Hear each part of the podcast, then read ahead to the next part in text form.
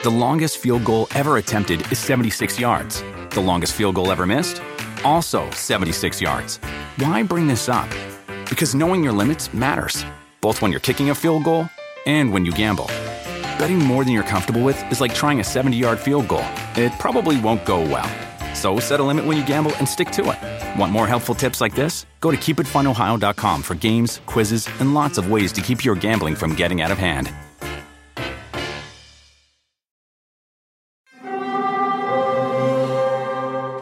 Hear that? It's the call of the Crave. And when the Crave calls, you know what to do. Try the $5 Bacon Bundle. Because the only thing better than a White Castle slider is a White Castle slider topped with crispy hickory smoked bacon. So pick any two of either the Bacon Cheese Slider, 1921 Bacon Cheese Slider, or Chicken Bacon Ranch Slider. And also get a small fry for just $5 with the $5 Bacon Bundle. White Castle. Follow your crave.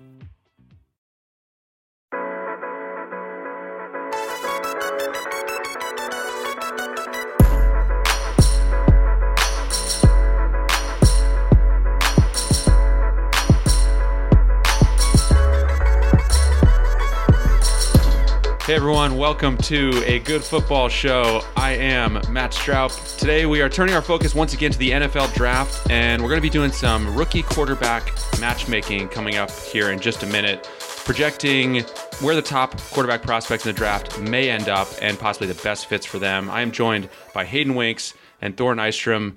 Hayden, we haven't seen you in a couple weeks, and I would normally ask how your off is going, but judging by the volume of columns you have up on the site in the last week or so, it seems like a long shot that you've even slept, let alone gotten some sort of break. Is that accurate? Yeah, Josh Norris uh, quote tweeted one of my columns and said that he was glad I took one day off for the off season. But yeah, for, for you guys that don't know, I'm doing 32 off season previews in 32 days. That was like basically the NFL graced me with like a three day window if I fall behind before free agency starts. So going like top to bottom rosters, kind of team needs, fantasy outlooks, kind of start trying to hit everything in one scope. Um, so I'll be doing that, and then at the same time trying to be catching up on these prospects. But good thing we got Thor on. I occasionally, when I'm writing like a basketball column, I'll do like a, a, single column about like one note on all 30 teams, and that starts to feel like a massive thing. I mean, you must have reached a point where you're like, maybe this is a bad idea. Ed, after the first one, was like, "Are you sure you want to do this?" I'm like, "I'm kind of committed now. Like, I've already set yeah. the the standard. Yeah, I'm kind of committed now." Yeah, you can't bail. Thor, I, I want you to be straight up with this here. Do you like this time of year better than the actual NFL season? I'm just going to say a random week. Okay. Just say week nine of the NFL season versus February 15th. Which one are you taking? Well, I mean, the NFL season, no question. If it's college football season, that is a question. Um, but the NFL draft against the NFL, for me, for sure, the NFL draft but yeah, against college football, that's more of a question for me. But man, I love NFL draft season time. It's this is the best. You know, it's like you have the long lead up to Christmas, basically. You know, it's like opening the the calendar every day. You get a chocolate. You know, watching these. You know, we were talking before the show, watching these prospects again. You know, like going through these guys covered these guys for three to four or five years, and now now you get to watch the tape again, dive even deeper into them. And some of these guys down the board, you know, that you know we haven't seen as much of live, you know, just going through them again and, and trying to find some sleepers. You know, last year we found James Robinson and L'Jarius Sneed. In this process, we'll see what we find. You know, it's it's a fun time of the year. The longest field goal ever attempted is 76 yards. The longest field goal ever missed? Also 76 yards. Why bring this up? Because knowing your limits matters both when you're kicking a field goal and when you gamble. Betting more than you're comfortable with is like trying a 70 yard field goal. It probably won't go well. So set a limit when you gamble and stick to it. Want more helpful tips like this? Go to keepitfunohio.com for games, quizzes, and lots of ways to keep your gambling from getting out of hand. Do you want a beautiful lawn? Enter TruGreen, the easiest way to get a great lawn. Just water and mow, and they'll do the rest. Weed control, fertilization, aeration, and more. TruGreen is the official lawn care treatment provider of the PGA Tour, and they have a verified best price, which guarantees you the lowest price with no compromise on quality. You do you. Let TruGreen do your lawn care. Visit trugreen.com, T R U G R E E N.com to get the best lawn at the best price with the best people. Guaranteed. When you need mealtime inspiration, it's worth shopping Kroger, where you'll find over 30,000 mouthwatering choices that excite your inner foodie. And no matter what tasty choice you make, you'll enjoy our everyday low prices, plus extra ways to save, like digital coupons worth over $600 each week. You can also save up to $1 off per gallon at the pump with fuel points. More savings and more inspiring flavors make shopping Kroger worth it every time. Kroger, fresh for everyone. Fuel restrictions apply. All right, let's get into it here. Time for some rookie quarterback matchmaking. Basically, we're going to go through the teams in the quarterback sweepstakes at the top of the draft. Thor will give us a scouting report on each player, and then Hayden will look at potential landing spots. So Let's get the easy one out of the way here. The Jacksonville Jaguars went 1 and 15. They of course hold the number 1 pick in this draft. I can't remember a worse kept secret than this. Trevor Lawrence's pro day was of course on Friday. I think he's basically already on Jacksonville's roster. Uh, Hayden, we'll talk to you in a minute about the team fit. First though, Thor, hit us with your scouting report on Lawrence and how his game might translate to the pros. Oh, he's football Jesus. He was uh, he was created in a lab. Um, you know, folks got might have gotten to see his pro day on on Friday. Might have gotten to see Urban Meyer just sort of lurking, you know, five feet away from the entire time. Uh, you know, that was I, I thought that was kind of funny, but you know, and he's he's in shorts the entire time, of course, but he's just making jaw drop, dropping throws the entire time, which of course we saw on film when there was actually defenders there. But yeah, I mean, the kid was created in a lab. It's hard to find weaknesses in his game. Those are almost more interesting to talk about when you start nitpicking with him because the strengths are, I mean, there's a catalog of them. You know, again, the, the kid was created in a lab. His, he's got a perfect frame. He has shocking athleticism. You know, when he gets into the open field and stuff like that, super duper surprising athleticism that really surprises defenders. Ludicrous arm talent, absolutely ludicrous arm talent. He had a 97.7 PFF grade on on throws 20 plus yards downfield. I mean, just just stupid. He's super patient going through his progressions. He'll throw to anyone. He's accurate to all levels of the field. You can go on and on with him. He's going to test windows everywhere. And when you start to go into the weaknesses, it's almost things that play into his strengths in a lot of ways. It's like things like he's going to throw uh, force throws into tight windows because he trusts himself too much. You know, it's like the thing when you're in like a, a, a, job interview and it's like, you know, what's your biggest weakness? It's like, you know, I, I try too hard. That's some of Lawrence's thing. The only other things are like, you know, his, his frame is a little, you know, thin, you know, as far, as far as a guy who could be leaving the pocket, you know, it's, it's, it's stuff like that. But I mean, this is as close to a, you don't want to say perfect quarterback prospect because you know everyone has some sort of you know bust potential or, or downside potential but um, this is the best quarterback prospect that i've you've heard this but this is the best quarterback prospect i've seen since andrew luck. I mean yeah and that's why vegas has trevor lawrence is like a minus 5000 odds playing with the jaguars and that's of course where we'll, we'll, be mocking him. And i think i think the, the one interesting fit with urban meyer versus some of the other um, nfl head coaches is like his reliance on letting his quarterback make plays as a runner. And that's like one of the biggest, I think Lawrence's biggest strength just overall is just athleticism in general. I think he'll kind of clean up some of these like slender build things. I mean, when you're 21, you're going to be like 215 pounds, and I can attest to this. Four or five years later, all of a sudden you found 20 more pounds on your frame. So Trevor Lawrence will go through the same thing. And Urban Meyer, going back to Alex Smith at Utah, the Florida guys at Ohio State, he wants to use his runner or his quarterback as a runner. So I think for fantasy purposes, Trevor Lawrence is going to see plenty of uh, carries. And the Jaguars also have a couple of things going for them $77 million in cap space, multiple first round picks. Their entire offensive line also has a chance to return if Cam Robinson is re-signed or franchise tagged. And then they have two two wide receivers, DJ Chark, kind of a downfield threat, and then Laviska Shenault, who Thor and I were both very optimistic about um, has a chance to develop even further. And especially with Urban Meyer, he, that's kind of the perfect coach for Laviska Shenault. So there's going to be no no uh, secrets here. It's going to be to Jacksonville, and I think that the Urban Meyer and Trevor Lawrence fit makes a lot of sense just because I think Trevor Lawrence's athleticism is his biggest strength, and we've seen Urban Meyer time and time again really uh, get the most out of his athletic quarterback. So uh, it's it's hard not to be at least uh, relatively optimistic here. I, I, think you make a great point about about Shenault playing the uh, the sort of H back, you know, Curtis Samuel role. Percy Harvin role in the, the Urban Meyer offense. I think that's going to be super fun. One one thing just out the door with Lawrence, he's going to have left labrum surgery here pretty soon. Um, one cool thing about him doing that pro day on uh, last Friday that I, I, think just speaks really well to him is he didn't have to do a pro day. You know, I mean, like there's no impetus on these prospects to do a, a, pro day. And he basically, I mean, he he did that by himself. It was the the Trevor Lawrence day. He did that just because Urban Meyer basically just requested that he do a throwing session before he had that surgery. Um, it looks like Lawrence is going to be healthy before camps open this summer, so that doesn't look like it's going to be a thing. Um, you know, he's just going to take care of this thing and he's going to rehab. Um, he's going to be good to go by the time camps open up. So that's that's sort of a, a non-factor thing, and good for the kid for going out there and competing and, and showing the world, you know, what he. I mean, not that he hadn't, but you know, going out there and throwing anyway it's going to be a bizarre feeling, guys, to see competent and maybe even dynamic quarterback play in Jacksonville. It was a long year of bad quarterbacking between Mike Glennon, Gardner Minshew, and Jake Luton for the Jaguars. And by the way, to your point there, Hayden, Hayden about the rushing upside, eight rushing touchdowns for Lawrence this last year, along with 24 passing touchdowns in just 10 games. And by the way, Thor, my go-to interview weakness is chewing ice. That's the one that I I will cop to in an interview.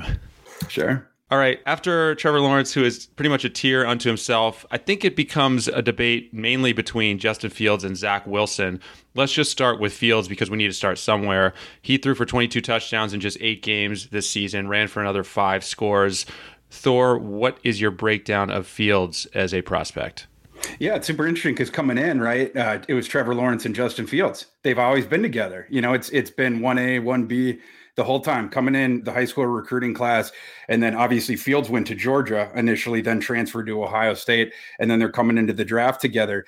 They both lived up to the hype uh, throughout their college careers. Whereas Lawrence is, he's remained that, that sort of one guy.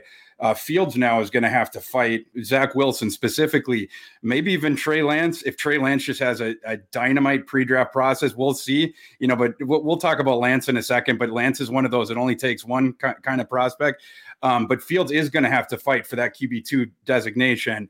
And so, that, you know, that's going to end up being really interesting. But Justin Fields was one of the highest dual threat quarterback recruits of all time. You know, he, he wasn't just the, the, the highest dual threat in that class. He, he's one of the highest of, of all time. So he has an elite uh, blend of arm talent plus athleticism.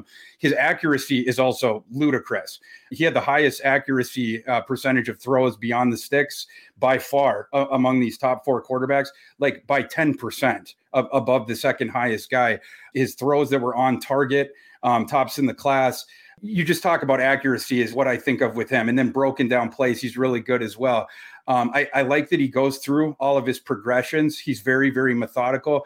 He's another guy like Lawrence, where when you start to nitpick him, the weaknesses you talk about are things that dovetail off of his strengths right? So, like with Fields, when you start to nitpick him, it's that he takes too many sacks or that he processes too slowly. Well, that's just coming off of because he's willing to go through all of his progressions, or because there was a few games this season where he took a bunch of sacks.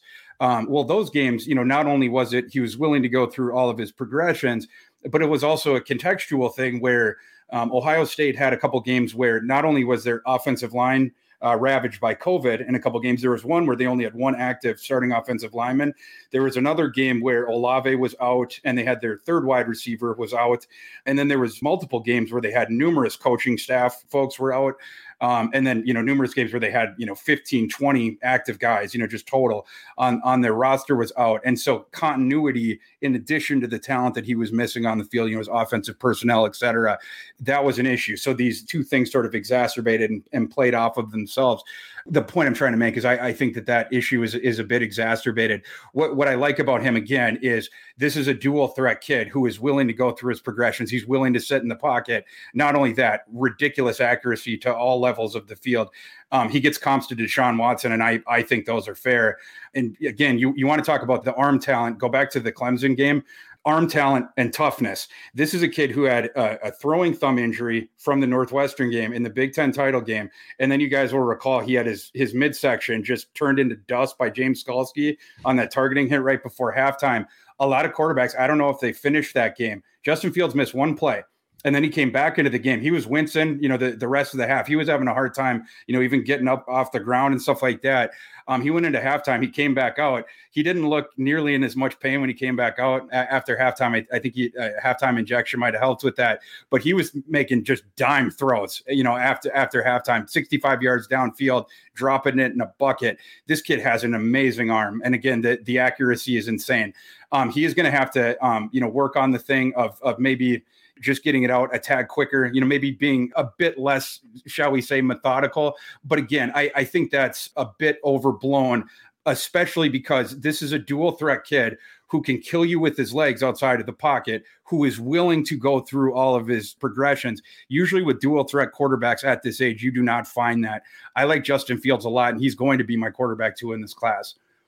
Yeah, I mean, when you he was the eighth best recruit all time, eighth best recruit all time, and then for my models, he's a 91st percentile quarterback prospect. This is like uh, considering who's been drafted in quarterback since like the last 15, 20 years.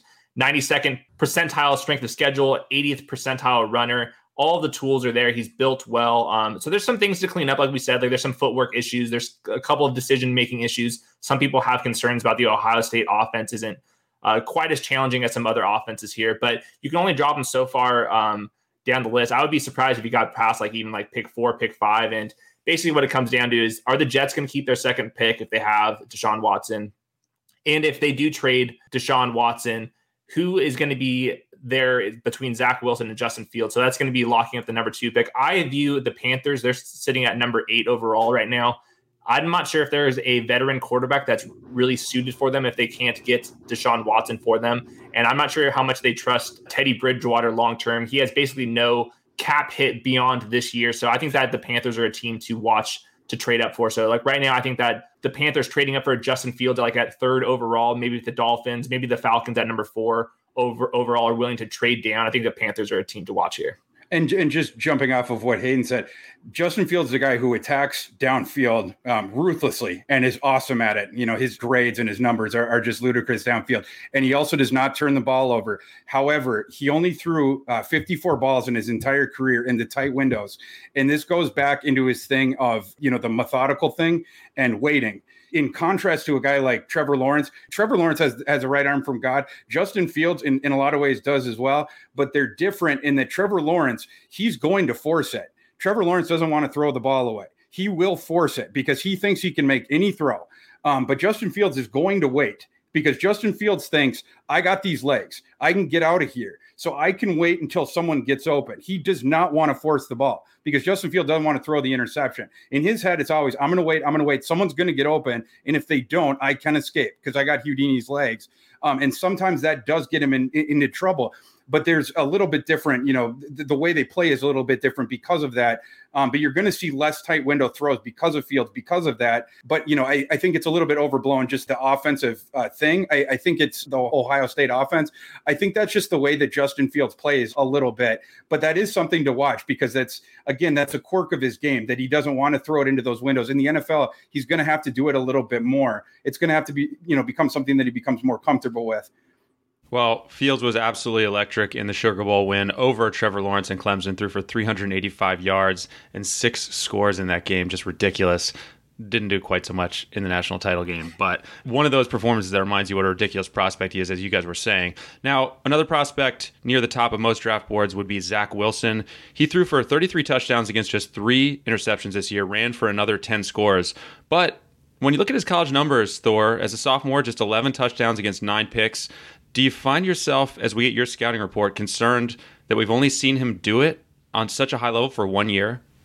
Yeah, I mean, there's the one year wonder thing with him, right? And with with Wilson, he he struggled with injury some earlier in his career, so that's something else you got to look into. He has a thinner frame, you know, so that that's going to play into it a little bit as well. That you're going to have to think about as well. He had he had two injuries earlier in his career, but that being said, elite accuracy. He, he's one of the elite accuracy kids, um, and he's got 20/20 field vision. He's looking all over the place, and he'll drop dimes anywhere on the field. So that's what you love about him.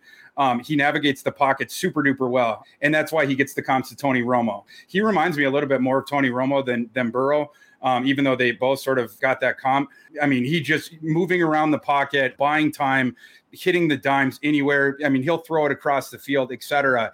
Um, he got away with some things at BYU that I'm not sure he's going to be able to get away with at the NFL level. He's got very good arm strength, but it's not elite. You know, it's it's just sort of south of that. And so at BYU, um, he had ludicrous numbers downfield. I mean, he, he was able to just eat downfield, but not all of those throws he's going to be able to hit in the NFL. I mean, you, you can see it on tape. Throws that he completed that are going to get picked off downfield if he if he tries that stuff there. Um, the velocity is just not quite there to make some of those throws that, that he was able to hit there. But the, you know, again, the, the accuracy is going to be an A or an A plus thing even in, at the NFL level. So he's just going to have to compensate just a little bit, you know, heading there. And, um, you know, some of that gamble that he has in him, um, he's just going to have to modify it slightly, you know, when he's, he's talking about some of these downfield type throws, because he's a guy who retains accuracy on the move and he retains his gamble on the move. So this is a guy who, when he's scrambling around, he's evading pressure, which he's great at. Um, he's always looking downfield and he's going to try to chuck it you know, whether it's 40, 45, 50 yards downfield, sometimes across his body and sometimes across the field. Um, and again, you know, Dax Milne and some of those guys, they, they made plays and they, you know, some of these balls were thrown in a bucket, but sometimes Zach Wilson's got to put a little bit extra air under that ball because he doesn't quite have that velocity, quite that howitzer, like for instance, Trevor Lawrence does. And again, you know, he got away with some of that stuff at BYU, and we're just going to have to see, you know, at the NFL. I think he's going to have to modify his game just slightly but again, because of the accuracy, a lot of his game is going to translate because accuracy translates. Um, the durability is something to watch. But again, he's he's a very good prospect, an extremely eye-opening season this year. And again, a, a guy when you watch him reminds you a lot of Tony Romo. He's a super fun player to watch. Yeah, I mean, it, it, it was the perfect question you asked because, like, nothing about his profile early on suggests that he was going to be in this conversation. He was the 958th consensus uh, 24 7 sports recruit in, in 2018. That was a three star recruiting ranking. And then, like, his first two years struggled some of these durability uh, concerns. And I think they have him at like 6'3, 215 on BYU's page. Give me the unders on those. I'm not sure if he looks that big. Just watching him, just like aesthetically, kind of like that Manziel type of thing, where it's like everything's about creating a big play. I think he has uh, more accuracy and is a better prospect, even just on the field, than Manziel was because I, I do think his arm strength is unreal for somebody his size and his movement skills are unreal. But it comes down to the one thing among quarterbacks that have been drafted in the last 15 years, he has a 12th percentile strength of schedule. And I found that that that, that stat does matter. You want people playing at big universities. Like there's a reason why we were talking about Justin Fields and Trevor Lawrence is they were supposed to be the guys from day one. They kind of lived up these expectations. So I think you are taking on a little bit of uh, risk with Zach Wilson. With that said, I think that he was playing better than Justin Fields last year. Um, he checks a lot of these boxes for like this new age NFL offenses.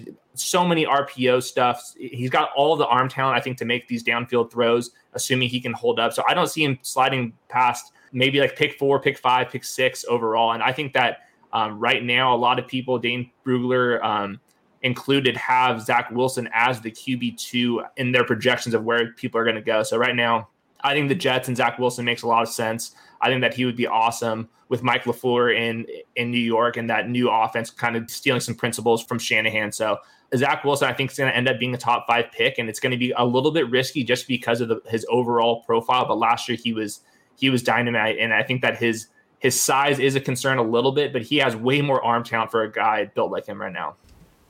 The longest field goal ever attempted is 76 yards. The longest field goal ever missed also 76 yards. Why bring this up? Because knowing your limits matters, both when you're kicking a field goal and when you gamble. Betting more than you're comfortable with is like trying a 70 yard field goal, it probably won't go well. So set a limit when you gamble and stick to it. Want more helpful tips like this? Go to keepitfunohio.com for games, quizzes, and lots of ways to keep your gambling from getting out of hand.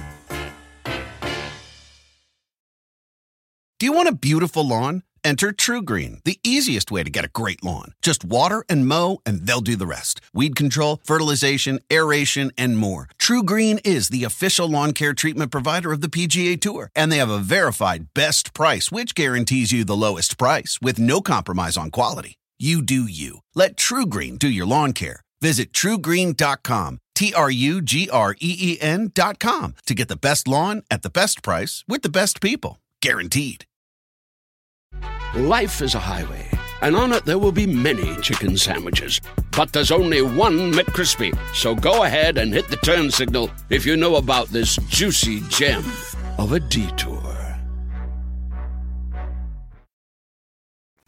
All right. Even though we are into the NFL offseason, unless, of course, you're Hayden and you're writing 32 columns in 32 days, we wanted to remind you that our premium product subscriptions at NBC Sports Edge cover all sports. So right now you can get access to NBA, NHL, college basketball, and MLB premium products as the baseball draft guide is now available.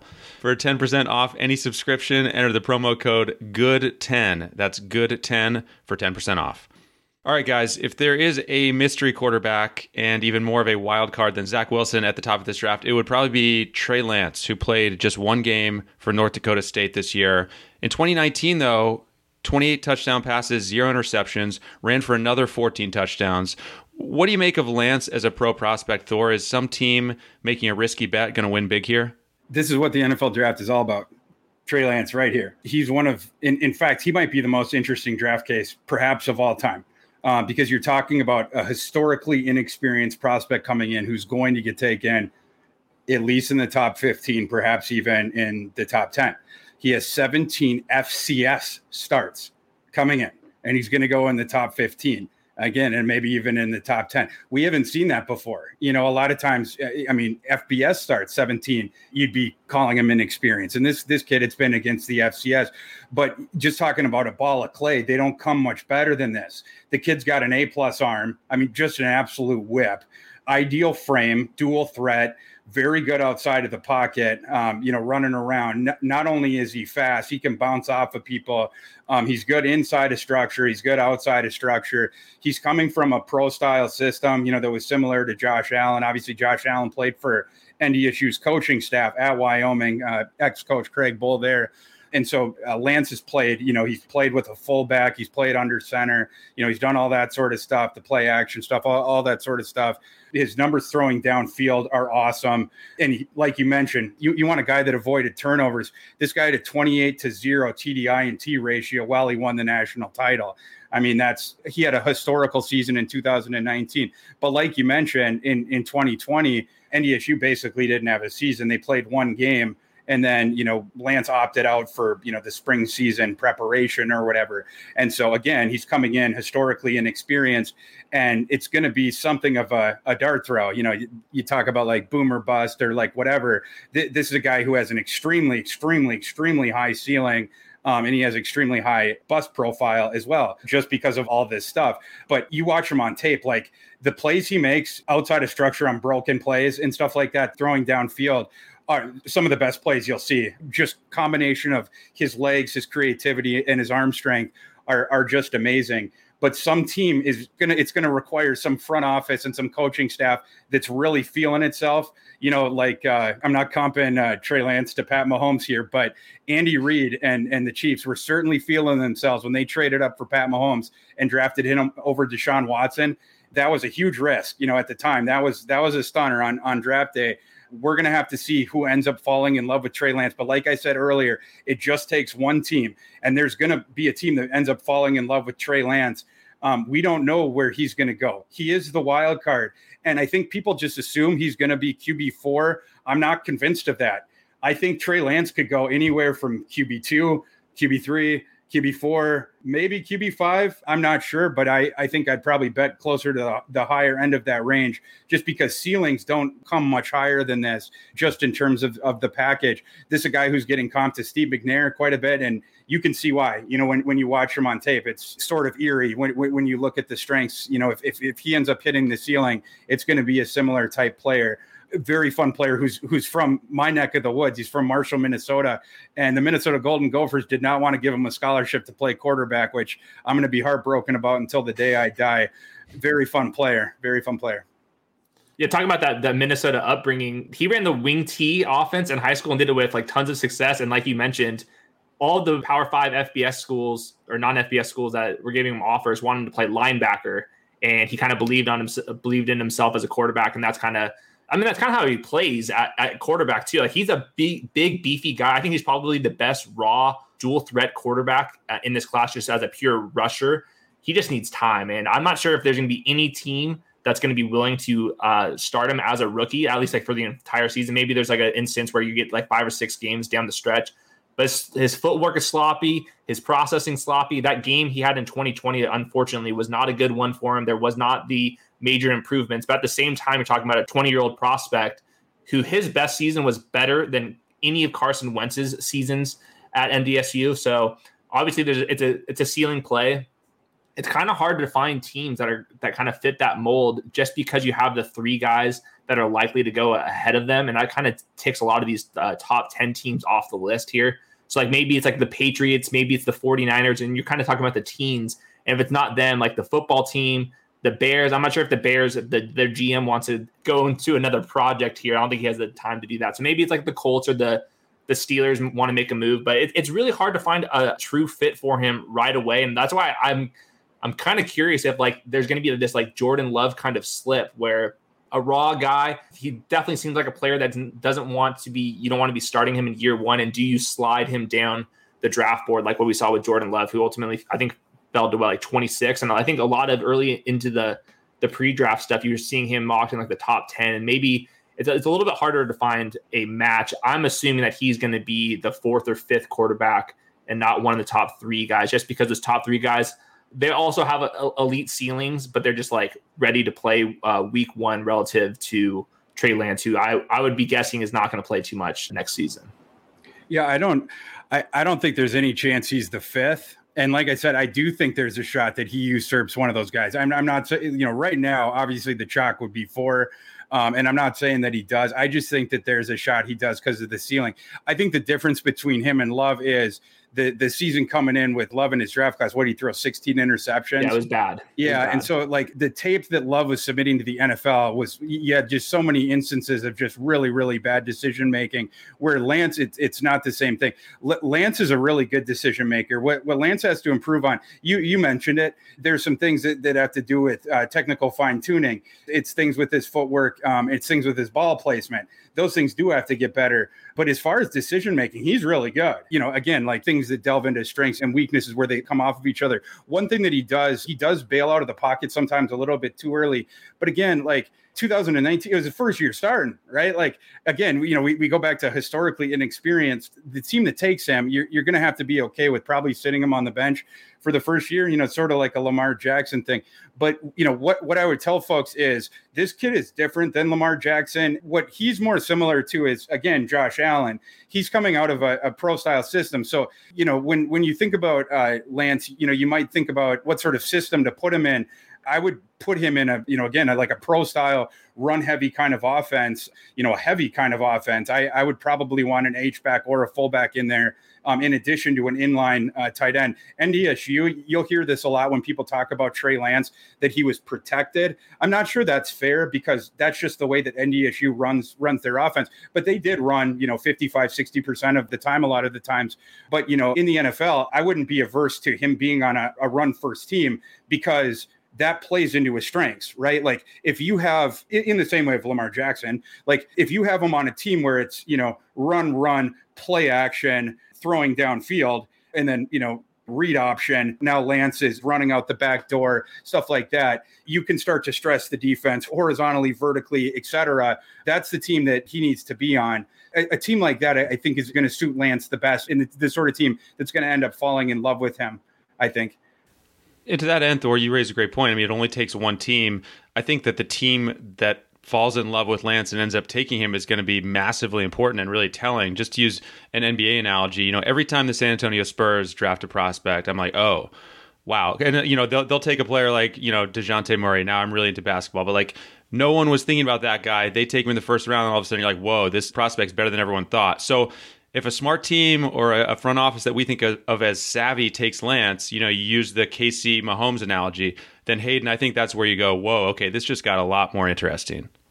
Yeah, because I, I don't think that he's just like scheme independent where you just want him to drop back all these times, at least early on, just because he has like zero experience doing that. Like there was a couple games where he was just, I mean, they ran the ball a lot at NDSU, and I think that was best for him. I mean, truly, I, I, think he's the best runner here, and I think that that gives you some semblance of a floor. I mean, Trey Lance is not a floor based prospect at all, but at least for like fantasy, uh, like if you're talking about dynasty rankings and stuff, there's there's a chance that he has like a Jalen Hurts ish type of run where like maybe not every offense is perfect for him, but he can do some of these power running running stuff that none of these other quarterbacks can do. And I think that he has plenty of arm talent to reach a ceiling a la Josh Allen. So I think it's just going to take some time he's not going to be for everybody. Um, but all like Thor keeps mentioning, all it takes is just one team, and we saw with Josh Allen. I think we can de- definitely see that with Trey Lance as well. All right, the last quarterback among five that we're going to discuss here today. Mac Jones threw for 4,500 yards, 41 touchdowns, just four interceptions this past season. He is the one guy in this top five who doesn't offer any upside rushing 42 rushing yards and two rushing touchdowns total during his time at Alabama. So, Thor, how do you break down Mac Jones, the passer and the prospect? Yeah, he's an interesting prospect. Obviously, you know, people probably have seen uh, Mac about as much as anyone, uh, you know, outside of Trevor Lawrence. He he has the best underneath accuracy probably in in this class within ten yards. Deadly accurate down there. You know, as anyone who's who's watching him throwing the ball to Devonta Smith knows. There was a really interesting article uh, recently on PFF by Seth Galina that basically illustrated that as a thrower, he is basically Tua's equal um, outside of reading the field. He's better but accuracy Tua is superior. And I mean, watching the game, you, you, know, you can see that. The only thing I would add to that is Tua has a, mobile aspect to his game um, that, as you mentioned, is non-existent in, in, Mac Jones's game. Mac Jones is a statuesque pocket passer. He, he does not want to leave the pocket whatsoever. But he's he, you know he's really good at reading the defense. Um, one of Tua's bugaboos was he would get caught throwing the ball to lurking guys in the zone he, he just wouldn't recognize them. You know, he's just sort of blind to it and, and he would throw pickoffs, you know, to guys like that. Jones doesn't get caught doing that, but his ball placement, his accuracy is not always there.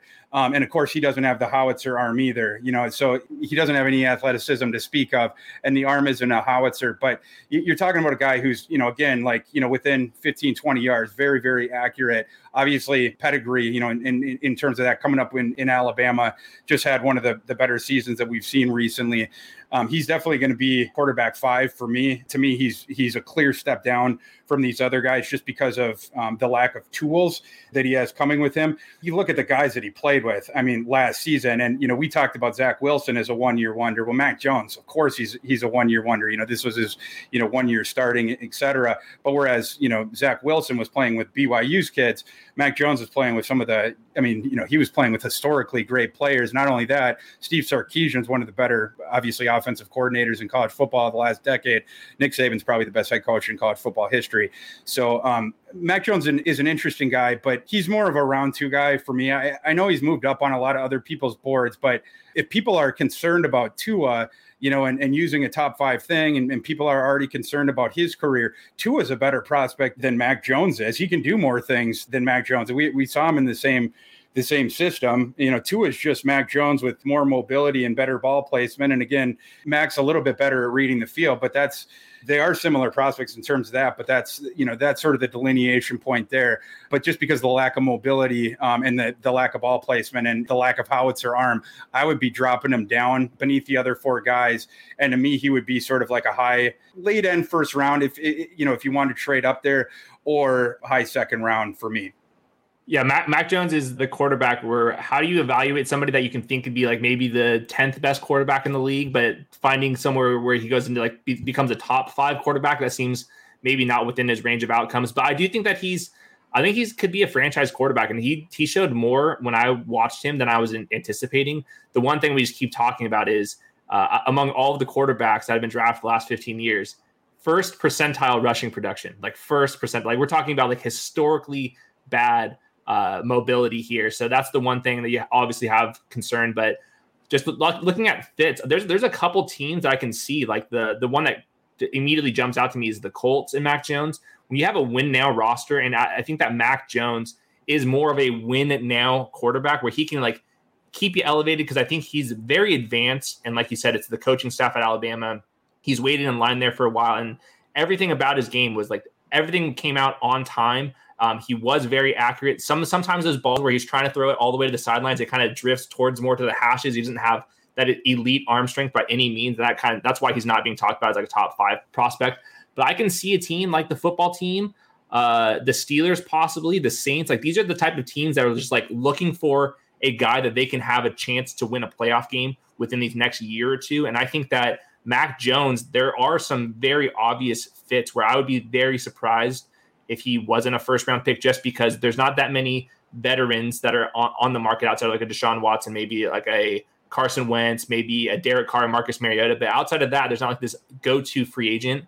And I think that Mac Jones, one or two of these teams are going to be looking that have playoff rosters, and they're be like, all right, who's going to be our quarterback? And I think that Mac Jones offers that like stability factor in years one, two, and three, just because he's so advanced. So he's definitely very interesting. Um, him and Trey Lance could not be further apart in their evaluations, but I think that they're going to be very close to where they're drafted, and I think there's going to be very split opinions even within NFL organizations. So it's going to be very, it's like very hard to project where they're going to go. But I think that anywhere Trey Lance and Mac Jones from like eighth down to like 32 would be like the window for both of these guys, and I can see them uh, ranked completely differently depending on who you talk to. And just one other uh, stat to toss in there about Mac Jones. He had 600 more yards to open receivers last year than any other quarterback in the nation. So a lot of a lot of scheme production from Steve Sarkisian, and then a lot of De- Devonta Smith had about he, he, had way more screen yards than any other receiver in the nation. Mac Jones had a lot of free yards, uh, you know, as well. He scheme things and then and then stuff from his playmakers as well. The contrast here is pretty funny. We've been talking about all these dual threats, howitzer arms, great mobility and speed. Then it's Mac Jones, who to hear you guys say it and to hear you say it a minute ago, Hayden, has everything except for a strong arm and any mobility whatsoever. I know it is it is wild, but I, I, keep going back to it. He had more arm strength than I was anticipating because like I was like I was watching him just like on TV, just like how everybody else was, and then you see the scouting reports as like no arm at all. I'm not sure if he has like no arm at all. I think he has like an NFL arm, not like a crazy NFL arm by any means, but I think that with the right team around him on a rookie deal, I think that Mac Jones can win a couple games here. Obviously, it's going to be very dependent. If, if, if he's just going to have to drop back 50 times a game and he has no weapons, like that's not the environment that you want Mac Jones in. But I, I think that like the Colts are like, all right, we have the pieces on defense. Let's just fire him in there and see what we have for the next two, three years. All right, that is going to do it for us. Don't forget to subscribe on Apple Podcasts, on Spotify, wherever you listen. You can follow these guys on Twitter at Thorku, T H O R K U, and at Hayden Winks. Check out their work on NBC Sports Edge. Fellas, anything specific to promote on the site before we get out of here? Hayden? Off-season previews, uh, the link's on there. I'll be tweeting them out. Yeah, that's all I'm working on right now. I'll be having scouting reports by position uh, coming up here, starting with quarterbacks all the way through safeties, mock drafts come check us out. Yeah, and uh, Clausen's got his, his quarterback class stuff. Froton's going to be having some deep sleeper stuff. So yeah, come and check us out at NBC Sports Edge. We're going to have plenty of draft stuff to have you guys covered. Okay, Hayden, Thor, thanks for taking the time, guys. Thanks to all of you for listening. We will talk to you soon. The longest field goal ever attempted is 76 yards. The longest field goal ever missed? Also 76 yards. Why bring this up? Because knowing your limits matters, both when you're kicking a field goal and when you gamble. Betting more than you're comfortable with is like trying a 70 yard field goal. It probably won't go well. So set a limit when you gamble and stick to it. Want more helpful tips like this? Go to keepitfunohio.com for games, quizzes, and lots of ways to keep your gambling from getting out of hand. Life is a highway, and on it there will be many chicken sandwiches. But there's only one McCrispy. So go ahead and hit the turn signal if you know about this juicy gem of a detour.